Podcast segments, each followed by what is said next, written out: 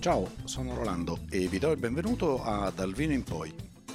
Oggi vi racconterò le mie note di degustazione del Puilly Fumé Pierre Précieuse 2015 di Alexandre Bain.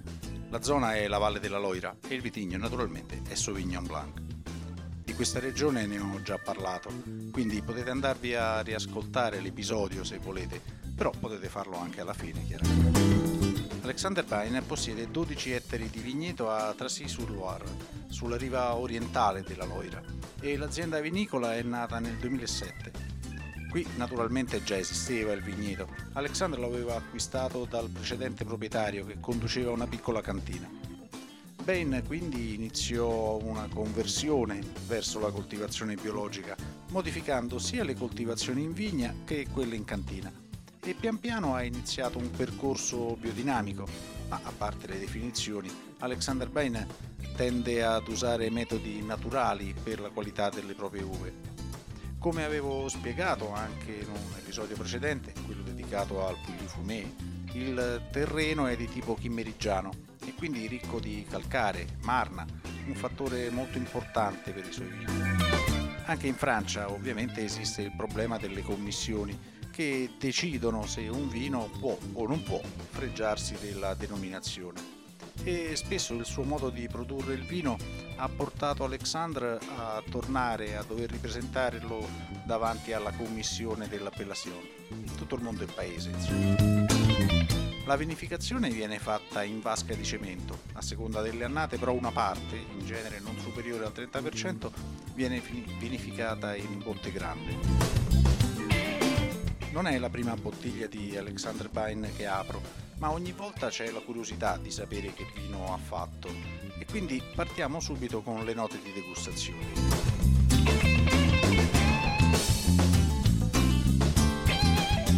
Appena aperto e versato nel bicchiere, la prima osservazione è la spuma, tanto che ho dovuto riguardare la bottiglia nel caso mi fossi sbagliato etichetta, avessi preso una bottiglia sbagliata.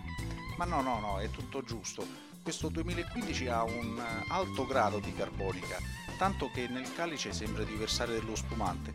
Ad essere sinceri non avevo mai assaggiato un vino fermo con questo livello di carbonica. Così ero indeciso se lasciare il vino nella bottiglia oppure versarlo in un decanter per far svanire le bollicine. Però poi mi sono detto che se Alexander Bain ha fatto tanto lavoro per questo vino, non potevo toglierle io colore è quasi dorato, le bollicine regalano più luce a questo vino di quanta se ne veda quando invece la carbonica è del tutto svanita. I profumi che vengono fuori sono di pesca gialla, pera croccante, erba fresca, arrivano immediati al naso, con una certa potenza anche. Appena le bollicine iniziano a riposarsi e la spuma tende a sparire, le note minerali si svelano con eh, una pietra, il silicio, mescolate con eh, aromi vegetali. Questa parte aromatica è più leggera, più delicata rispetto a quella fruttata iniziale, chiaramente. Si potrebbe stare parecchio tempo in realtà ad annusare questo vino, però la voglia di assaggiarlo viene aumentata proprio dai suoi aromi e dai suoi profumi. In bocca lo troviamo sapido, benché la morbidezza ne attenui molto la forza, rendendo il sorso equilibrato. Grande freschezza dovuta ai suoi sentori minerali.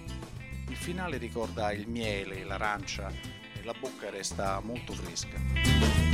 Ho fatto poi un secondo sorso, una seconda degustazione dopo circa mezz'ora per capire meglio questo vino dopo che si è riabituato all'ossigeno, dopo che la carbonica è svanita. I profumi sono più agrumati, più vegetali, eh, al gusto la sapidità rimane chiaramente, ma la naturale acidità del Sauvignon di questa riva, di questa riva della Loira, si rivela più rotonda e più piacevole. Ed ancora il finale è sempre miele ed arance. Un abbinamento naturale sono i crostacei e le verdure grigliate. Io personalmente l'ho provato assieme ad una semplice frittura di pesce leggera e un contorno di peperoni e zucchine grigliate probabilmente potrebbe anche andare bene con la cucina vietnamita, però mh, mm, non mi è mai capitato di fare questa prova. Se capita a voi fatemelo sapere. Non so che altro dire francamente dopo queste note che forse sembrano un po' troppo entusiastiche anche a me, però è un Pouilly Fumé realmente intrigante per la sua carbonica, i suoi profumi minerali, la sua variabilità.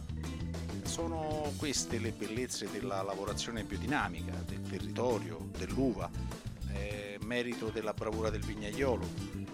È un po' tutto quanto insieme la cura biodinamica probabilmente non è altro che l'estrema attenzione che il produttore mette nella sua vigna e nella sua cantina.